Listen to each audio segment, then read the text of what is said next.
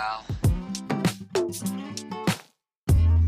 Hey there, I'm Pete Townsend, and this is Money Never Sleeps. We look inside the minds of entrepreneurs and at the crossover of startups, enterprise, finance, technology, and life as we know it. This episode of Money Never Sleeps is sponsored by Pat FinTech, a training partner that demystifies fintech and digital finance for financial services professionals. On the show this week, we welcome back Andrew Mullaney, Hi, I'm Andrew Mullaney, and I'm CTO of Premind AI. sharing his story on Premind AI, a deep tech venture providing institutional investors the edge through anticipating market reactions to news events. In this chat, we get into Andrew's insights from the last two plus years of building Premind AI, what he's figured out with how security markets respond to information, and we also look back on his top quotes from episode 57 back in September 2019 to see if his startup lessons learned held true. All right here on Money Never Sleeps. Money never sleeps, pal.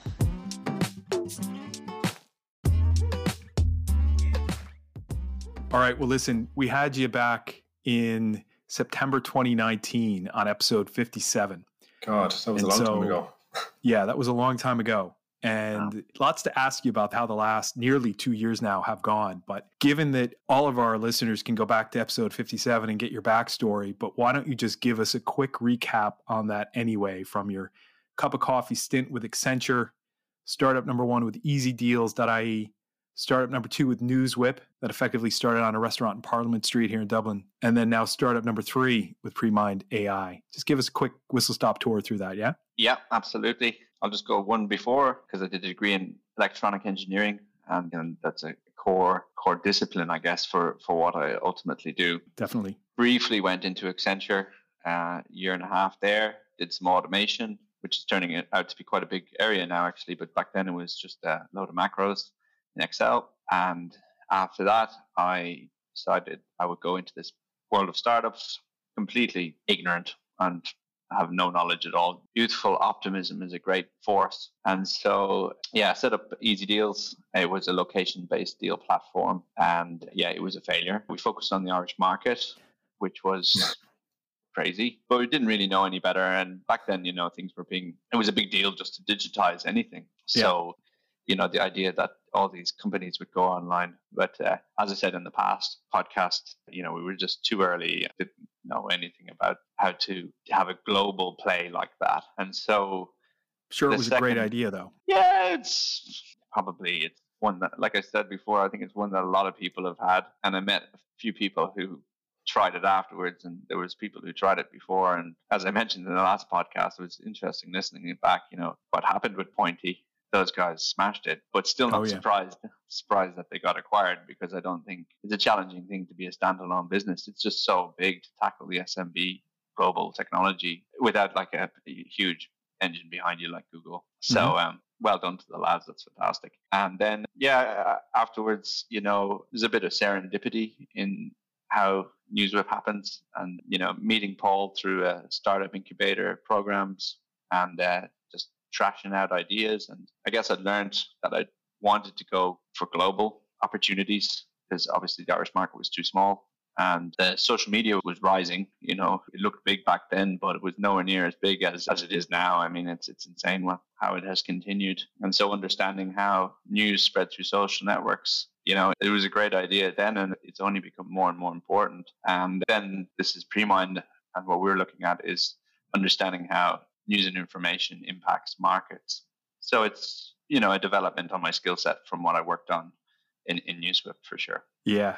Yeah, I'd say so. So many interesting lessons along the way, I'm sure. And we'll get to that in a minute. But you, with Premind specifically, right? And you and I first met back in December of 2018, and you told me about it back then and my interest in the hedge fund space, just effectively focusing on the dead zone of medium frequency trading, right? Where it's five minutes to one month. You showed me the demo back in February. It looks like it's working to say the least, right? You know, given that Premind is a deep tech, right? The difference between, I won't get into the difference between fintech and deep tech, but deep tech goes deeper. And because it goes deeper, it takes a lot longer. It's a lot more to do.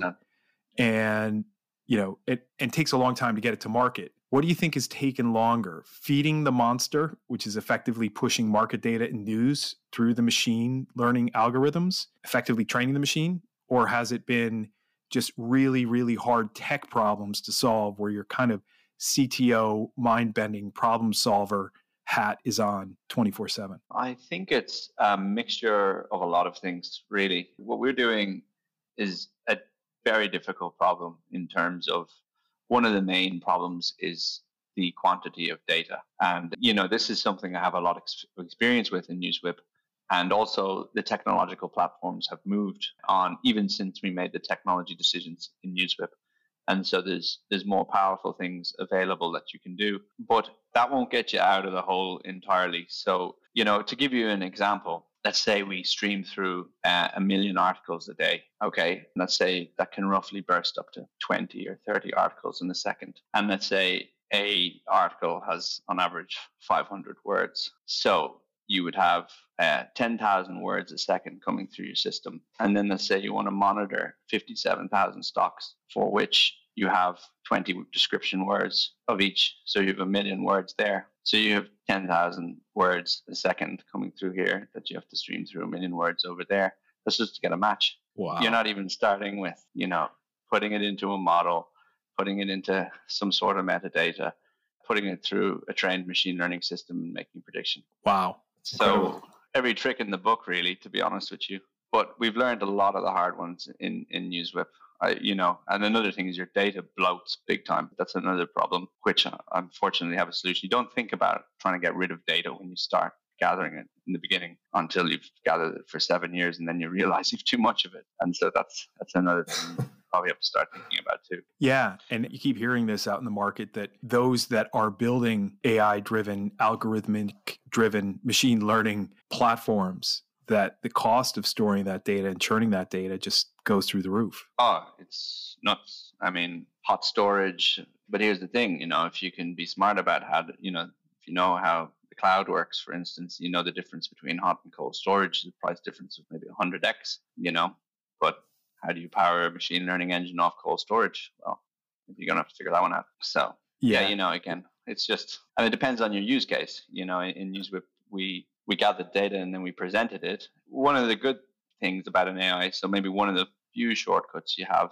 rather than just gathering all the data and then having to train your systems, you may not have to build such a complicated presentation layer which can be good. You know, you know, and you may not actually have to have it all so actively stored in terms of you can have it stored, you can create metadata in some way, and then and then make predictions off that rather than uh, have it potentially visible at the click of a button at any point in time, which is what we had to be able to do in NewsWhip. People often new customers might come in and try and like run a dashboard as we call them. They put limits on them now because they might go, okay, I want to see like how many social engagements Trump got in his whole lifetime the database. And yeah, you're talking billions and billions. And, they, you know, if we didn't protect for some of that, they'd actually pull the system down. Okay.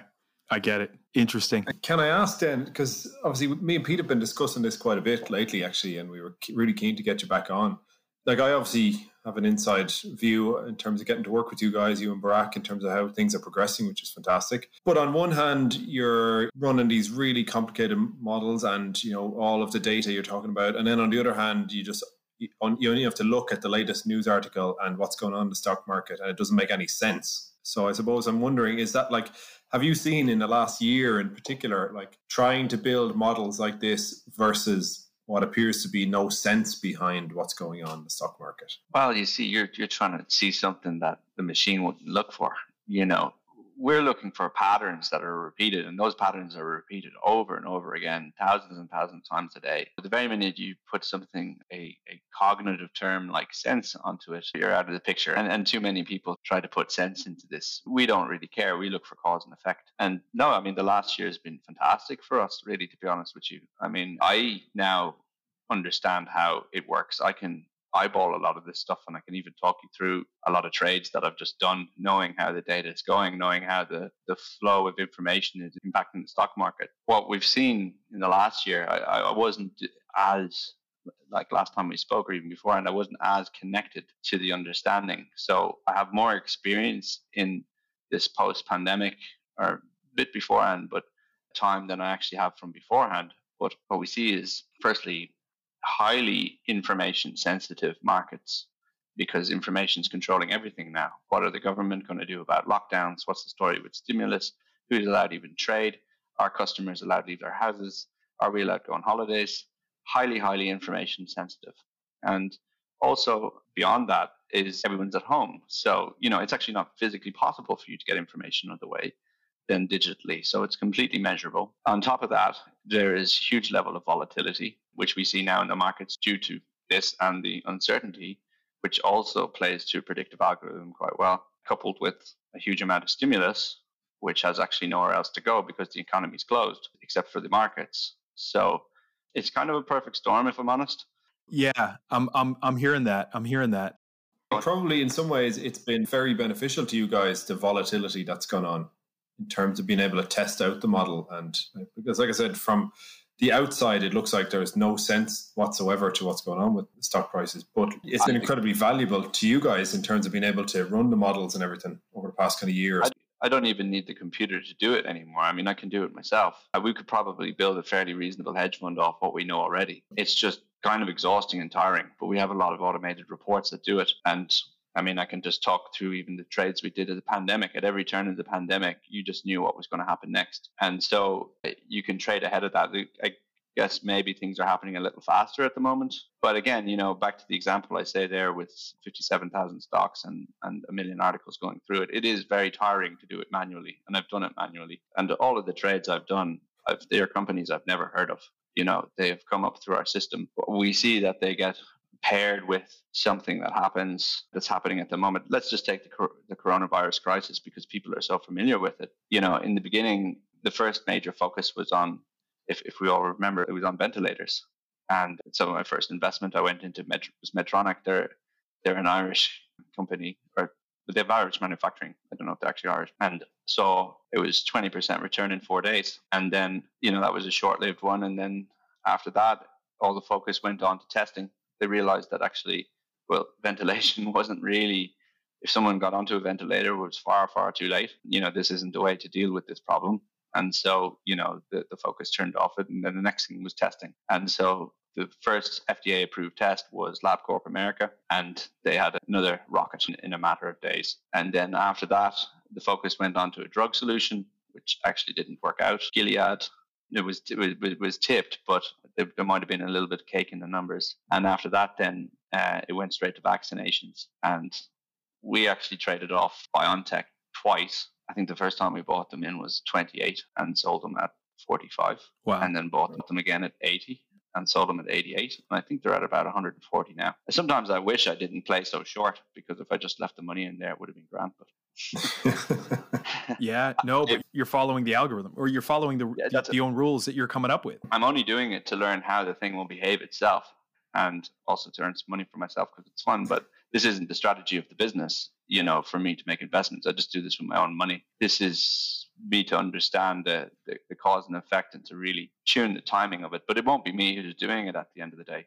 And we have it, like I, I was saying to Owen there now, we have one of the key parts of, of what we do is, is our algorithms are able to detect when news was causal to market movements. And then I just encourage it to be so aggressive. If when you get a machine to do something and it can do it, it, it's almost intimidating. And like I look today, we ran our, our, our loader, which goes to train our system, and it picked out this example, which you know this is the type of thing it will see. This is the most exciting example it could find, and it was plus plus twenty percent in an hour. It was a company yeah. that wow. does online restaurant technologies, and the large restaurant chain had announced that they were going to use the technology, and it went up twenty percent the next hour with a delay, of course. Wow, it's crazy. I I can only imagine I can only imagine, Andrew, with just kind of getting to know you a bit over the last couple of years, that the diligence and curiosity and data and insights that you're just naturally inclined to dig deeper and deeper for, right? That you've done at, you know, the, the Easy Deals experience behind you, the NewsWhip, obviously, case in point, as CTO of that business, so much of that stuff needed to be done,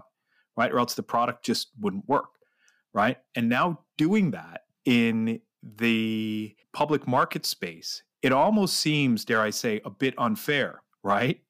That you've had this deep, deep, deep experience in a field that's completely unrelated to the financial markets. And now you've taken all of that knowledge and you've brought it into the financial markets. And when you and I first met, you were just talking to um, a few hedge fund managers that you had met for the first time, right? And you were new to this space. So I, I, you know, maybe retract that word unfair, but it just seems like it's amazing that you've been able to to to do this. Yeah, I mean, the game is changing. Everything's like look at the earnings reports of Amazon, of Apple, of Facebook. You know, technology is destroying it. You know, I mean, eh, we, we're going to have to figure out whether economics can figure its way around it. These are straight up tech companies first and foremost, and you know, these are difficult things to do. What we're trying to do, and tech companies have have done them. You know, tech focused and the best in the world have done them. But you know, other industries are watching, and they just don't know how this paradigm shift in terms of what's possible now is going to impact them they don't know how to align their organizations towards it. And I do think there's going to be just so much change in every industry. But I, I, think tech has been its own little world from the start. And, and, and I think finance and, and, and fintech, you know, you were saying earlier on about the difference between the beast or whatever, fintech V1, as I call it, is kind of digitizing banking, making payments go through instantaneously, which is great. It's crazy to think that the most powerful banking institutions could be deleveraged by something so simple. But mm-hmm. the next level then is the actual application of the more complicated systems that these technology companies are doing into all aspects of finance. It, it, it's going to be very interesting. I mean, like I said the last time, the next decade is going to be very, very interesting. Definitely some of the big players will turn around and, and maneuver into the new world. But there's going to be a huge amount of change. Absolutely. But just thinking about the 24 7 nature of the crypto markets, and oh, and you knew I was going to bring this in, but and the fact that the information flow in the crypto markets doesn't have that stoppage point of, hey, the market's closing for the next 12 hours or the next 16 hours or whatever it just goes. And you've got this responsiveness of prices to news and sentiment that is unique to the crypto markets. Have you thought about that at all in terms of how these market closing in the public markets for 8 to 12 to 16 hours at a time kind of numbs the effect of some of the information flows or perhaps exacerbates it? Yeah, yeah, look at it very very closely. I mean, fake news is is, is, is an interesting one. I mean, it,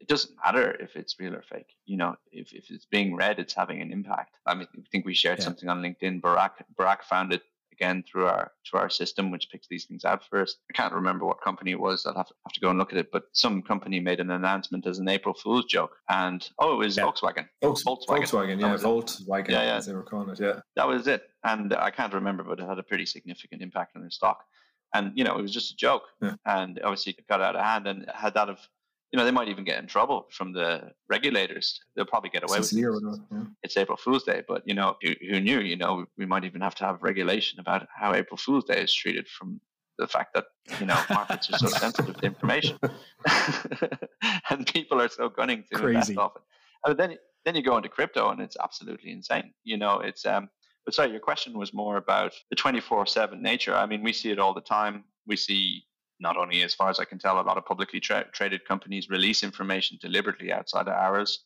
maybe to try and dampen the effect, maybe to try and increase mm-hmm. it. You know, it's it obviously there's option markets, so there's things. You know, there is a betting engine on the back of it and then you can try and understand you know options markets are mainly professional investors versus you know the retail armies that may hit it and so it's different types of companies making different types of releases have different types of impacts and again this is why it's almost impossible for a human being to understand this you know one company that makes a release that has a popular type of following like Elon Musk is a great example. You know, I mean, he's got his own army of people who are so religiously loyal to him that you know he's almost playing his price like a fiddle. It's incredible. You know, yeah. he's actually created a very interesting stock, not only an interesting company, the stock in itself mm. to be studied.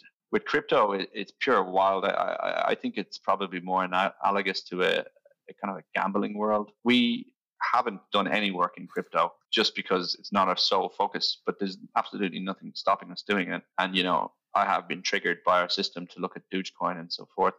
And I nearly did go buy a load of Dogecoin, but I just can't bring myself to do it. The algorithms are often telling me to do things, you know, even from the data analysis, because we're not on full prediction level yet. And I just don't have the, the cojones to do it, to be honest. You know, like invest in Hertz because bankruptcy is a word that looks like it's going to to be great. You know, had I done it, I probably would have got 300% return. You know, I should have known every part of my yeah. bones that the Americans weren't going to let the company go down, but I just couldn't put my money behind bankruptcy. But you know, if you put your money behind plane crash yeah. when when a Boeing goes down at the right time, you're going to make money. So you know, yeah, I mean that's what you're saying. Yeah. There's no sense. No, I know, it, but, I know. know.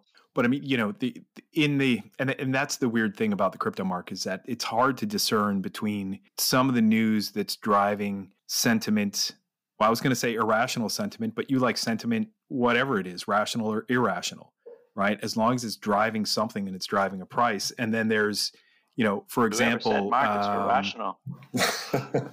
like a exactly, whole lot of I know. Econo- economists, you know. yeah, that's what we're coming around rational. to. Like Ethereum, Ethereum's on a run right now. Ethereum started pumping up, going up the other day because there was a news item coming out about the European Investment Bank launching a 100 million euro bond on the Ethereum network, right? And mm. it got off to the races. And it's like, okay, just one bit of news building on the next one and driving the price higher and higher. Do you think this is unique to the crypto markets or is it something that we are going to see more of in the public markets as well? It's already happening in the public markets. I mean, the, okay. the, the real question is, you know, the real question is how much movement is there? Think of it like an earthquake like how much are the is the is the soil on top going to move based on the shake below you know that's why i was saying during covid you could get 25 30 40 50 100 up to three we've seen moves 300% on a day or two before that i didn't again we weren't quite as involved but you know we regularly see between 5 and 10 maybe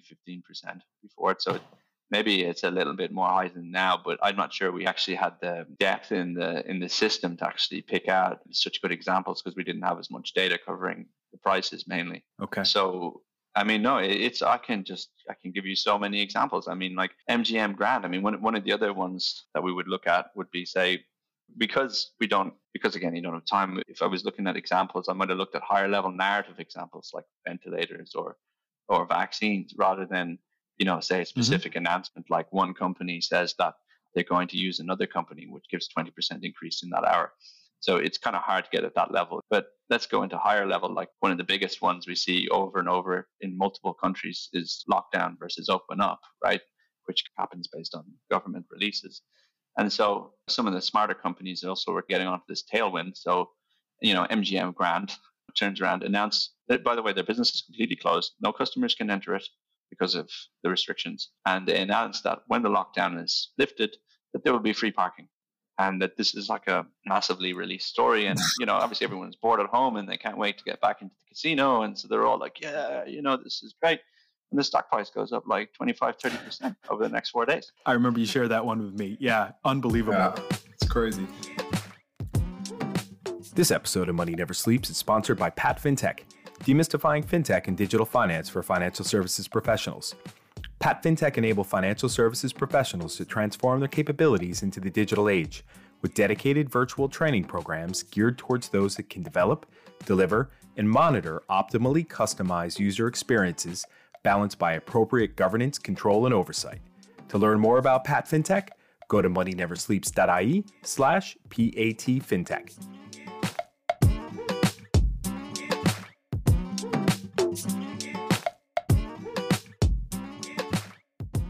I, I shared the story of my MBA project where I compared the S&P 500 movement in I think the year 1994, 1995 to the subscriptions and redemptions out of a Fidelity investment fund that was tied to the S&P 500 and the correlation was like it, it was there was no correlation right? And it was that the psychology and rational or irrational driving what people were doing, withdrawing or uh, investing more money into the S&P 500 fund. It was just, it was all over the place. There were, that psych- psychological element of the markets I hope that you're figuring that out. I mean, if you want some answers, I'm not sure. I'll, I'll try it. What, what, were you going to say? Owen, go ahead. Go ahead. I was going to ask. I was, was going to ask as well, based on what you're doing and what you're learning, and like given the examples, especially the Elon Musk example, how, if anything, can the market then be regulated when you know someone like Elon Musk has the ability to as you've said it, as a really apt description, you know, play the stock price of his business like a fiddle. How do you then manage or protect against manipulation? Or is it just a case that leave everyone to it and they can just do whatever they want, sort of thing? It's a fantastic question because I've thought about it myself. or just even generally, it's so funny, you know, like the rules of the market have been made based off on economic assumptions. And let's take, for example, the main economic assumption, rational is one, but the main economic assumption that we would target is the efficient market hypothesis. This is something that claims that piece of information is immediately put into the price. The market can quantify its value instantaneously. And I was only thinking about it today because, you know, really what they're saying is that information is so important that rational investors will read up on it immediately so that they know that they need to do the right thing for their investment. That's that's the statement, right? That that information is that important about an investment that you control that they will do this. And to a degree, there's an element of truth in it, but it's actually impossible. It's impossible because just like even the amount of reading that would need to be required to be done is not even humanly possible. And then understanding the impact of something in terms of a rational response is also not possible. And so, you know, how do you regulate it? I mean, it, it, seems to come down to a judgment call. I mean, we talked about the the Wall Street bets. I mean, did you watch the the Congress and all? I mean, it was farcical. I mean, yeah. it was absolutely yeah. great entertainment. But I am not a cat. yeah, exactly. I mean, this is what happens when you take assumptions to the nth degree. I, I, I think they still need them. It needs to be based upon economic theory. But at the end of the day, it's going to be possible for people with large audiences to use information. And on one side of the rule, it's manipulation. And on the other side of the rule, it's, you know, they're discussing a stock like we are right now. Or maybe I'm manipulating the market. It's Just nobody cares what I'm saying at the moment. But maybe I suppose in, in that example, is different in some ways, and maybe the regulation has to apply to the company. So Elon Musk, obviously, even when he tweeted out saying, "Oh, he thinks Tesla's overvalued," and it tanked the stock almost instantly. You know, that's different because he has a duty, you know, to his organization, to his shareholders, as opposed to, you know, the what, nearly a million guys on the Reddit Wall Street Bets mm-hmm. site deciding to yep. all go after something. They don't fall under the same control. I, th- I thought the whole thing was fascinating. I was watching it closely. But you know, it is it is a different view. It's it's the market and the public are deciding to do this versus someone impacting their own company. Yeah, oh, absolutely. And with the Wall Street bets, you know, were they manipulating? Were they deliberately? I mean, God knows, but you know, I mean, again, with thanks to the efficient market hypothesis, thanks to that assumption that is underlying the entire market, all publicly pertinent information has to be published in order to make market participation fair. I mean, and so it's the algorithms are they're fed because, or the humans are fed, you know, at the, at the end of the day, because that's what's been deemed fair is that, you know, okay, if the information is out there in the public domain and we all had access to it and you just didn't read it because you were in bed or you were too lazy, then, and you uh, suffered a 20% loss, then tough, tough. But if someone had some sort of advantageous information against you and, and did so and then made a movement with that information in advance of that information being available to others, then that's cheating. And and and that's pretty much down to the down to that assumption as far as I can tell, because if the market has to be efficient in terms of everyone has at least the ability to make the decision on the information. Absolutely. But as I know from experience in, in news, it's impossible to have information. It's impossible to have it hit instantly for many, many reasons. Yeah, I'm with you. Yeah, and I'm doing mental gymnastics just thinking about this on three or four different levels at the same time. Knowing what you're doing and metadata and predicting, it feels like, and I've, I, oh, and you know, I, I keep saying this that the textbooks that my kids are going to be reading in 10 years time on economics and market behavior will be completely different than the ones I read. Even the ones um, I've read, like, you know, to, it's all changing. Huge change. It's all changing. And look at Warren Buffett. I mean, you know, the intelligent investor, the Bible. It's yeah. it's yeah. I mean, it, it's even if you take information out of it entirely, the, the the market dynamics have changed so much. It's almost like capitalizing businesses is now of national security, maybe even in some cases you know national pride and that it's so important economically to keep companies safe and keep employees hired that all of that stuff's gone. You know, maybe it's not gone forever, but you know, certainly the hard-nosed investor like Buffett who can come in and lend you money at a, and capitalize your business because you can't get it from anywhere else is gone. I mean, the government at this, particularly at this point in time, it, it may change, but at this point in time, you know, it hurts. It, they will just give you completely incapable to function. You up to your neck in I don't know what it is, 30 billion in debt you can't rent in a car anywhere in the planet, and you will be kept alive because you know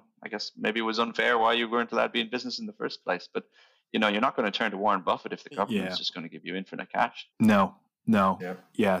So many crazy things going on out there right now. Listen, Andrew, I picked out a couple of quotes, a couple of my favorite quotes from episode 57 that we did back nearly two years ago now. So the first one was when you go through the experience of failing, you carry all the knowledge. And then even though you've got way less, you're way out in the desert with way less water and way less food, but you know how to survive and you can get outcomes way, way faster. Has that held true over the last 18 months? I think absolutely, yeah.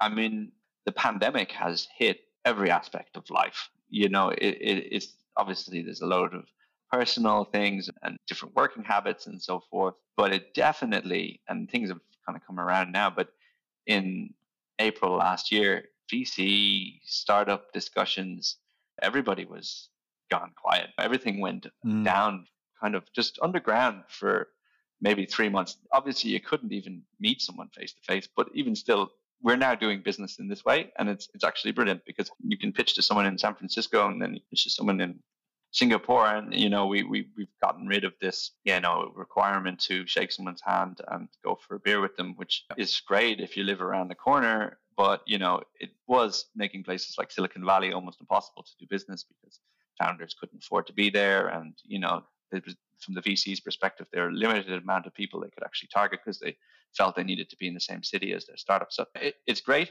but to, to answer your question again, you know, things went absolutely dead, and and we were we were basically at the completion point of a, of a round, and everything just stopped. And and I think everything stopped for everywhere. I, I haven't seen the hard data on on startups. From what I've heard, you know, it's been very very hard, certainly. And so that's a scenario where you're just going through the desert, you know, and it's just one of those things you've got to ride out, you know, and particularly with this one, it's one of these massive external scenarios that nobody could Oh, ever yeah. predict. You know, it's just impossible.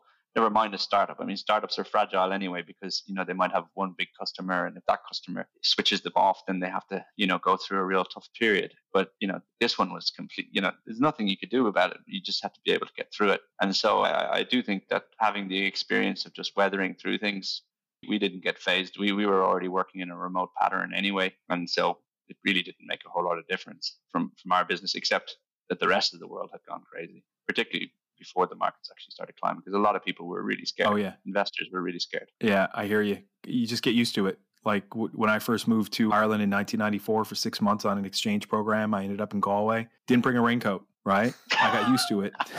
walked around soaking, walked around soaking wet all the time. a little bit different than being in the desert with no water, oh. being in Galway with too much water, and a, and a bit more than that as well. Listen, episode 57, quote number two I'm going to make eight decisions today, and all of them are massively consequential. That's your first day as a startup. And then tomorrow it's going to be 28, and the next day it's going to be 38. How many massively consequential decisions have you made over the last couple of years? The funny, you know, as I was thinking about that, this time it's been a little bit different for me. I have probably made very few like decisions since I last spoke to you. The decisions that have been made have been made by, by Barack, and I'm sure then they were very consequential. But I, I, I've basically, you know, delegated that decision making, and my whole focus has been on the tech side. I, I guess I've made some decisions in technology. I guess you could say that, but that's my area of expertise. So yeah, I mean, I don't spend any brain time really on stuff like that, like what investors we should go with or whatever. It works really well between the two of us that way. And that allows me to focus. We were able to get prototypes of NewsWhip up reasonably quickly. And then obviously there was a lot more development work on top of it. But this one, you know, there's, you not only have to get all the data in place and that's coming from multiple sources and there's a huge amount of it, plus a huge amount of infrastructure. And then a fair dollop of solid machine learning on top of it. So, you know, it's a bigger nut to crack. Oh, yeah. So I'm doing, Oh, I'm, yeah, I'm doing the kind of what's the Barack Obama or the Mark Zuckerberg one. You know, I just wear the same shirt every day, so I don't have to think about which one to wear. and like you said, remain relatively innocuous. yeah, yeah, absolutely. Yeah, you can achieve both. Actually, well, it's been the same hoodie. Actually, I'm not wearing it now; it's a bit warm, but I was wearing the same hoodie pretty much every single day. That's fine, and you can remain quite innocuous in this in this new world. You know, you can keep your calendar really clear, and yeah, it's it's yeah, it's interesting. What's so? What's next? What what's coming next for Premind AI? So we have we have coverage of fifty seven thousand stocks. We do predictions. We can do predictions from anything from if we wanted to a minute, but there's not much point. Fifteen minutes up to uh, pretty much any time duration we want. We have that set of algorithms that picks out correlations between news events and them and uh, stock movements. And we have our own news pipeline. So we've pretty much everything in place. And we've also, I've already built the training engine. And so we're just scaling up the, the training on the system now. So those examples that I said, yeah, we train train the system on it and then pretty much go straight for live predictions. So yeah, prove the usefulness of it. Uh, as quickly as possible, really, which has been the plan from the start. Uh, but we're, we're, we're really starting to get to get within touching distance of it now. And and the go to market strategy still with those fund managers, those money managers, hedge fund managers in the you know five minute to one month or fifteen minute to one month holding period? Yeah, I mean, again, there's actually multiple use cases that you can get from this. One is alpha, so that would be finding that example there where there's an announcement that causes a stock price to increase by 20%.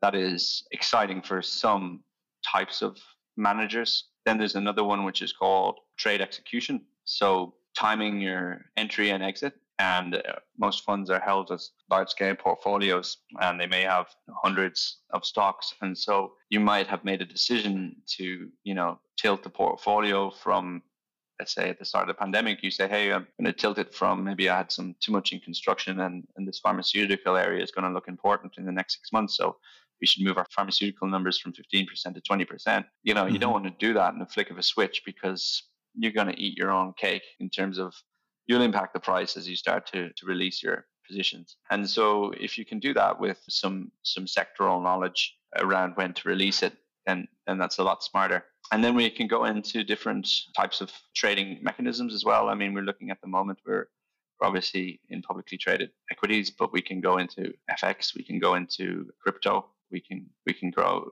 you know, so that's another area where we can widen into. There's a lot of scope there's a lot of scope really to to develop it. So picking Absolutely. the focus is loads is key as well. Yeah, I mean it does it does almost feel like something where it's just let the customers guide you right as to how they are using the product and they're going to discover things for you that you perhaps hadn't thought of yet in terms of yeah or, may, or maybe the money. money. a little bit you know yeah i mean it's it's it's it's you know it's an effectiveness of the algorithm to pick out trading opportunities or positions either attack or defense to use kind of sporting analogy alpha is, is kind of an attack and the defense on the portfolio tilting side of things so where where it works best would probably be our, our first area of focus in terms of you know highest returns or yeah you're right the customers will ultimately be the ones to notice that and so they will be they will be they will be guiding us because they will let us know what's what's actually working for them. Absolutely.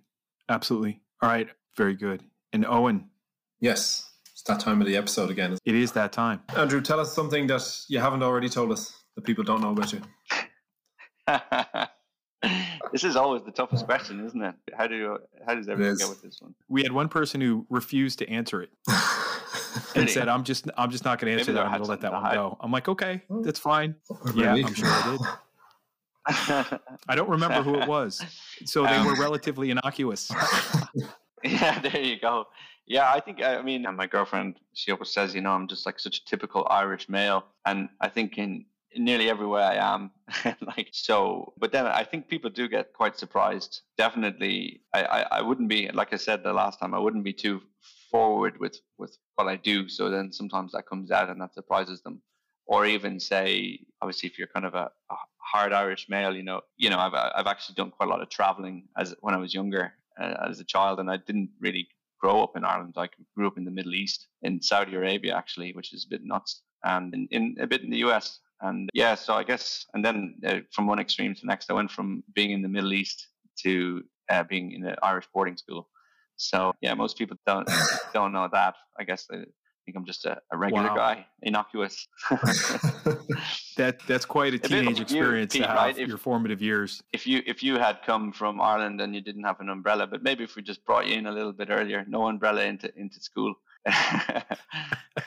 you could you would get it. Yeah, yeah, I know, I know, I know. Yeah, no umbrella, absolutely. All right, well, listen, Andrew, thanks so much for coming back. It's awesome Yeah. to get this update, and I want you to come back in another 18 months and tell us how wildly successful it's been so far. Yeah. So thank you. Definitely. Really enjoyed it, as always. Very much me too, guys. Yeah, let's stay tuned. That does it for this week, folks, and thanks to Andrew for opening up his mind to help us figure out why he does what he does. Links are on our website at moneyneversleeps.ie, so check us out online and subscribe to our Money Never Sleeps newsletter as well. Also, thanks to Conan Brophy from Create Sound for mixing and editing this episode.